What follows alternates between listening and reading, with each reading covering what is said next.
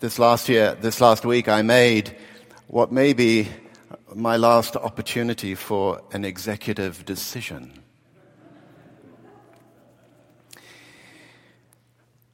I have hereby that in future, from today, we will not light the pink candle on the third Sunday of Advent. Many of you look mystified. The long tradition of the Advent wreath has been to light the pink candle on the third Sunday of Advent because the gospel reading in the Book of Common Prayer lectionary was the reading for the Annunciation, the message of Gabriel to Mary about the birth of Jesus. Father Bill gets to talk about that next week. When we moved to the three year lectionary, uh, the readings were shifted so that the Annunciation is now pushed f- to the fourth Sunday of Advent. But yet, very often, we carry on lighting the pink candle on the third Sunday of Advent, which has no connection to the gospel reading that we are being given. So once again, Trinity Cathedral is in the radical forefront of change. And my Anglo Catholic heart quakes at the realization of such a radical departure from tradition. We've been looking over these last weeks at the what I've called the transgenerational dream of the prophet Isaiah. It's a vision for the coming of the kingdom of God. And the last two weeks we've been hearing from Isaiah dreaming within the context of the Assyrian siege of Jerusalem in 715 BC. Today we hear the voice of Isaiah jumping to chapter 35. And between chapters 11 and 35, there is something like 200 years. How can that be? Well, scholars now sh- are pretty certain that there are three Isaiahs. And today we're listening to the voice of the second Isaiah, who is picking up the threads of the transgenerational vision. Remember, I've defined it as transgenerational because in each generation, that vision is as real and as true as it has ever been. And because we're 200 years later, we're in the midst of a different crisis. And the voice of the second Isaiah picks up the threads of the vision in the context of Jerusalem once again being under siege, but this time by Nebuchadnezzar and the Babylonians. And where the Assyrians had failed, the Babylonians succeeded and they sacked Jerusalem, destroyed the temple, and took the king, the priesthood, and the aristocracy into exile in Babylon. And the second Isaiah picks up the thread of the vision uh, in the words, And the wilderness and the dry land shall be glad, the desert shall rejoice and blossom. Like a crocus, it shall blossom abundantly and rejoice with joy and singing. Then the eyes of the blind shall be opened, and the ears of the deaf unstopped. Then the lame shall leap like a deer, and the tongue of the speechless sing for joy. This vision is a word out of place. It runs contrary to the events that are surrounding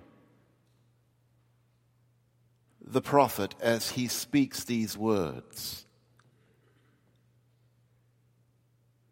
And there's something about the coming of the kingdom that's like that. It is always a word seemingly out of place. As we continue to uh, be given Matthew's gospel for our gospel reading, uh, today we jump several verses as well from verse 4 to verse, uh, chap, from chapter 4 to chapter 11. And so the story has moved on from last week when we were introduced to John the Baptist. Remember, John has a dual identity. He is, in one sense, at the ordinary sense, he is the cousin of Jesus. And yet, in the trans, trans, transgenerational vision, he is Elijah, the forerunner, come to announce the arrival of the Messiah. And John, at this stage, is in prison. And he's obviously feeling very isolated from the events that are going on in the world around him. And not only isolated, he is very disturbed, if not disillusioned, by what he hears. And he sends his disciples to Jesus with a very bold question Are you the one? Or do we have to wait for another? You see, Jesus had not been behaving in a way that seemed to confirm for John his expectations of the coming of the kingdom. And Jesus says to John's disciples, Go and tell John, go and tell him, not, How dare you speak to me like that? but Go and tell him what you see and what you hear that the eyes of the blind are opened, the ears of the deaf unstopped, the lepers are healed, and people are given a good word.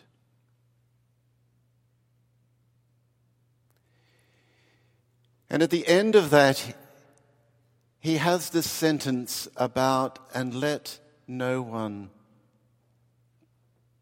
take offense at me. And in a way, it's a rebuke to John. And it's a rebuke that comes down to us as well. Taking offense You see, because Jesus explains to the crowds that although John is the greatest of human beings, he is least compared to those in the kingdom. And what I think Jesus means here is that John and his expectations are conditioned before the arrival of the kingdom, whereas ours are conditioned by the fact that since Jesus we are in the kingdom. And the expectations for the coming and the signs of its arrival are not necessarily in sync. When I rose at 5:30 yesterday morning to put some words to the screen for speaking with you this morning, as I was making coffee, I turned the radio on and I heard. I heard the review of the shopping trends this Christmas. I heard about the end of year pledge drive for NPR, encouraging me to make use of the tax deduction for giving to public radio because, of course, I do require compensation for my generosity. And I heard more dreadful news from Syria. It's not that the civil war, whose brutality is bad enough, but now the weather conspires against these poorly clothed and poorly housed refugees and everywhere I look and everything I hear makes me want to cry out with John God, what do you think you are doing? How can we trust ourselves to the coming of the kingdom when everywhere we look, we see pain and suffering? And I want to take offense at Jesus.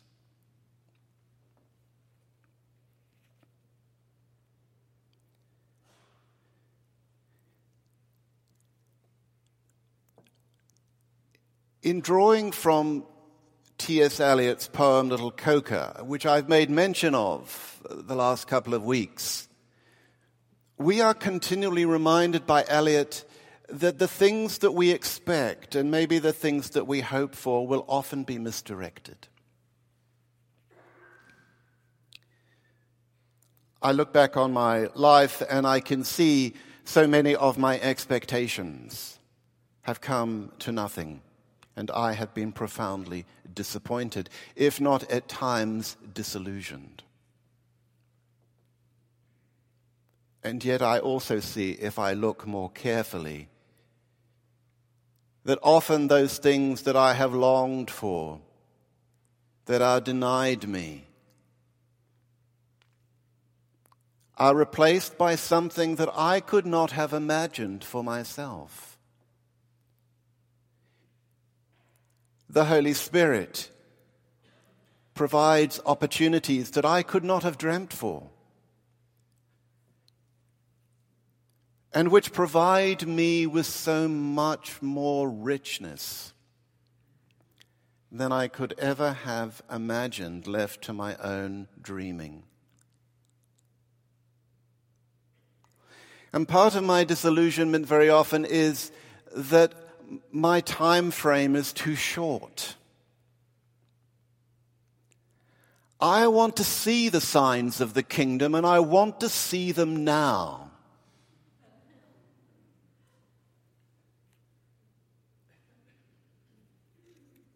They are still always in the process of emerging.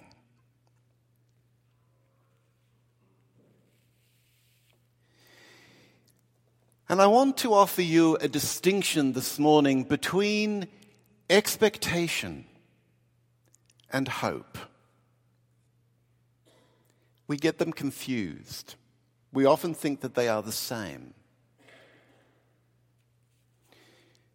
Like you, most of my expectations are not fulfilled. And they are the short term desires that are moving from day to day. And at that level of the journey, the road is a bumpy one. And yet the road is leading further than I can see. And beyond what I can see is where my hope is directing me. Hope is the long term direction of travel, and it's like a compass setting. It points in a direction, and we follow it. And at the day to day level of expectations, what we long for is that everything will turn out to be all right in the end. And often things are not all right in the end. And yet, in the long term direction of hope, things will be all right in the end. And in our generation, in this bit of the transgenerational vision,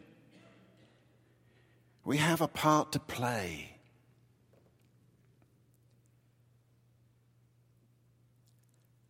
how do we keep oriented in the direction of traveling into hope?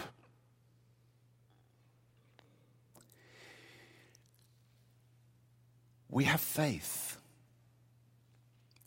And as the letter to the Hebrews tells us, faith is the realization of things unseen.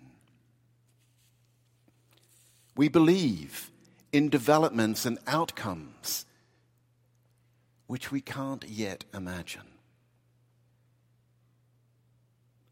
And secondly, we have dogged perseverance, born out of a sense of loss and grief. Hope is not my optimistic projection. Hope is not feeling positive about something.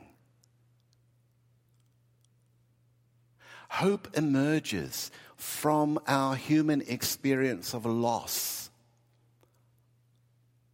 of disappointment, of disillusionment.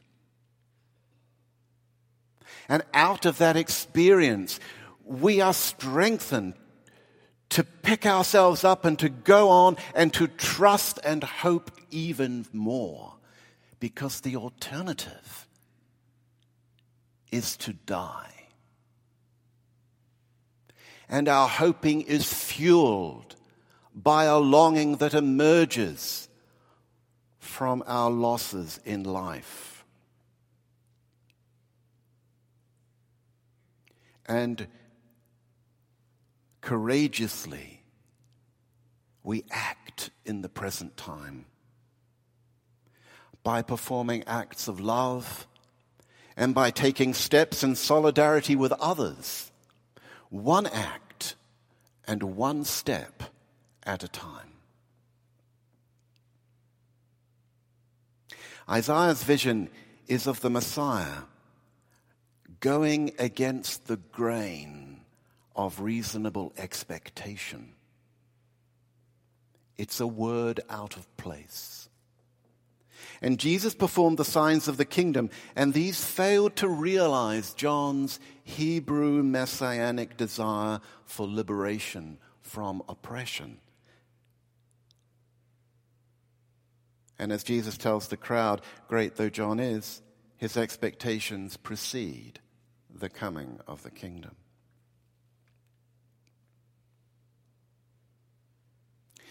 We are the baptized, members of the community of Christ. And we are they who speak the word out of place in our own time. And we act against the grain of social expediency. And one of the early figures of the anti slavery movement was a woman named Sojourner Tr- Truth, a brilliant and indomitable slave woman who could neither read nor write, but who was passionate about ending slavery and the second class treatment of women.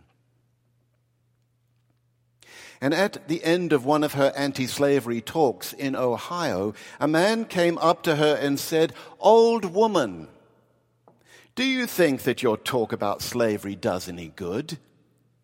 Do you suppose people care what you say? Why, I don't care any more for your talk than I do for the bite of a flea. And Sojourner Truth says to him, Perhaps not. But Lord willing, I will keep you scratching.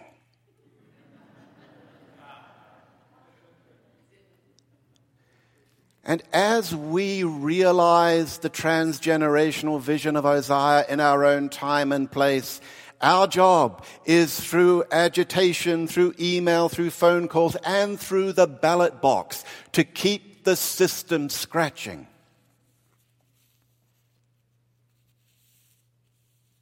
In Advent, our hope is encouraged by taking our part in the coming of God's kingdom. And along with Sojourner Truth, a century later, the theologian Paul Tillich wrote that for which we long already conditions who we have become. That for which we long already conditions who we have become. And in the context of hope, the psychologist Alice Miller wrote, We are already who we have been waiting for. We are already who we think we're waiting for. And T.S. Eliot reminds us continually that although the human condition is to project our expectations and our hopes onto objects that are misdirected, the hoping and the loving come to ultimate fruition in the faithfulness of the waiting. Amen.